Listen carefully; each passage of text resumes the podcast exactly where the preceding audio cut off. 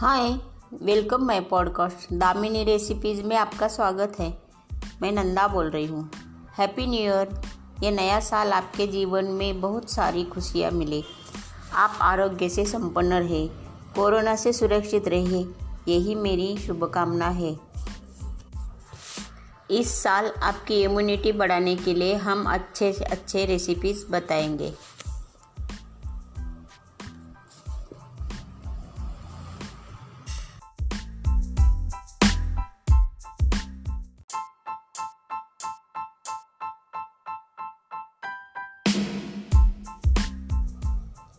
आज हम आपको चीज़ कचौरी की रेसिपीज़ बताएँगे। चीज़ कचौरी बनाने के लिए लगने वाली सामग्री। मैदा दो कप, यानी कि अढ़ाई सौ ग्राम। तेल वन चौथाई कप, यानी कि साठ ग्राम। नमक आधा छोटा चम्मच, अजवाइन एक चौथाई छोटी चम्मच।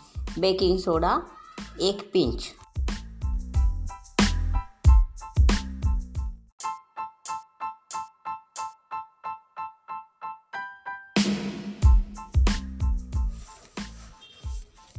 स्टफिंग के लिए लगने वाली सामग्री।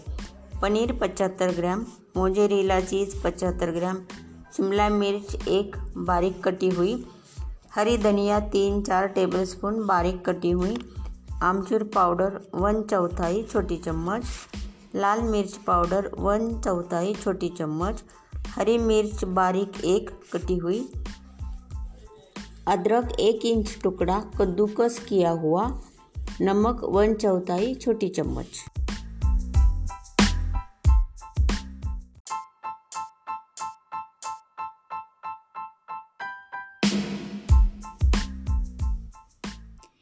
एक बड़े बर्तन में मैदा निकाल लीजिए. आधा छोटी चम्मच नमक, एक पिंच बेकिंग सोडा, वन चौथाई छोटी चम्मच अजवाइन, वन चौथाई कप तेल डालकर सभी चीज़ों को अच्छी तरह से मिला दीजिए. थोड़ा थोड़ा पानी डालते हुए आटा गूंद कर तैयार कर लीजिए। आटे को ज़्यादा नहीं मसलना है। जैसे ही आटा अच्छी तरह इकट्ठा हो जाए, कचौरी का आटा तैयार है। आटे को 20 मिनट ढककर रख दीजिए ताकि वह फूल कर सेट हो जाए। जब तक आटा सेट होता है, तब तक स्टफिंग बनाकर तैयार कर लीजिए। स्टफिंग बनाइए। कढ़ाई में एक चम्मच तेल डालकर गरम कीजिए। तेल गरम होने पर बारीक कटी हुई हरी मिर्च, अदरक का पेस्ट, बारीक कटी शिमला मिर्च, नमक, छोटी चम्मच, अमचूर पाउडर डालकर धीमे आँच पर पका लीजिए। कद्दूकस किया हुआ पनीर और लाल मिर्च पाउडर डालकर अच्छे से मिलाइए। स्टफिंग बनकर तैयार है। गैस बंद कर दीजिए और स्टफिंग को प्लेट में निकाल लीजिए और हरा धनिया डालकर मिला लीजिए। पिज़्ज़ा चीज़ को कद्दूकस कर लीजिए और स्टफिंग के ठंडा हो जाने पर इसमें डालकर मिक्स कर दीजिए। कचौरी के लिए स्टफिंग बनकर तैयार है। कचौरी बनाकर तलिए। आटा तैयार है। अब इस आटे से एक छोटे नींबू के बराबर लोई तोड़ लीजिए और हाथ से थोड़ा बड़ा कर लीजिए। इसको कटोरी जैसा आकार दे दीजिए। इसके ऊपर एक दो चम्मच स्टफिंग रखें और आटे को चारों ओर से उठाकर स्टफिंग को बंद कर दीजिए। कचौरी भरकर तैयार हो गई है। इसे प्लेट में रख कर दीजिए और इस तरह सारी कचौरी भरकर तैयार कर लीजिए। कढ़ाई में तेल डालकर गरम कीजिए।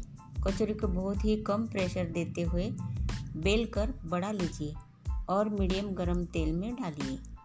एक बार में तीन, चार या जितनी कचौरी कढ़ाई में आ जाए, उतनी कचौरी कढ़ाई में डाल दीजिए। कचौरी के फूलने और तैर कर आने पर पलट दीजिए। कचर को पलट पलट कर गोल्डन ब्राउन होने तक तल लीजिए। तली हुई कचौरी निकालकर प्लेट में बिछे नैपकिन पर रख लीजिए। एक बार की कचौरी तलने में आठ दस मिनट लग जाते हैं। सारी कचौरी तलकर तैयार कर लीजिए। गर्मा गर्म स्वादिष्ट चीज़ कचौरी बनकर तैयार है। कचौरी को टमाटर की चटनी, हरी चटनी या टमाटर सॉस के साथ परोसिए और खाइए। और अपने परिवार को भी खिलाइए।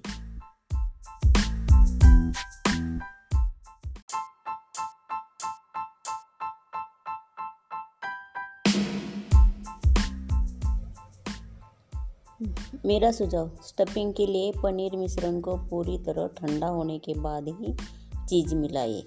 कचौरी को भरते समय स्टफिंग को अच्छी तरह आटे से बंद करें। बेलते समय कचौरी को बहुत हल्के दबाव से बेले और थोड़ा मोटा रखें। 10-12 कचौरी बनाने के लिए समय 60 मिनट लगता है।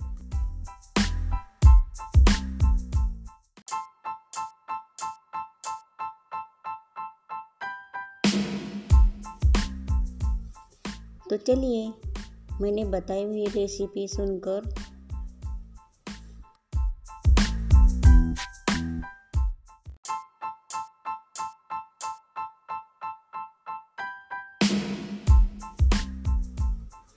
बनाइए और अपने बच्चों को भी खिलाइए और खुद भी खाइए। तो मिलते हैं अगले episode bye have a good day have a nice day take care स्वस्थ रहे, मस्त रहे।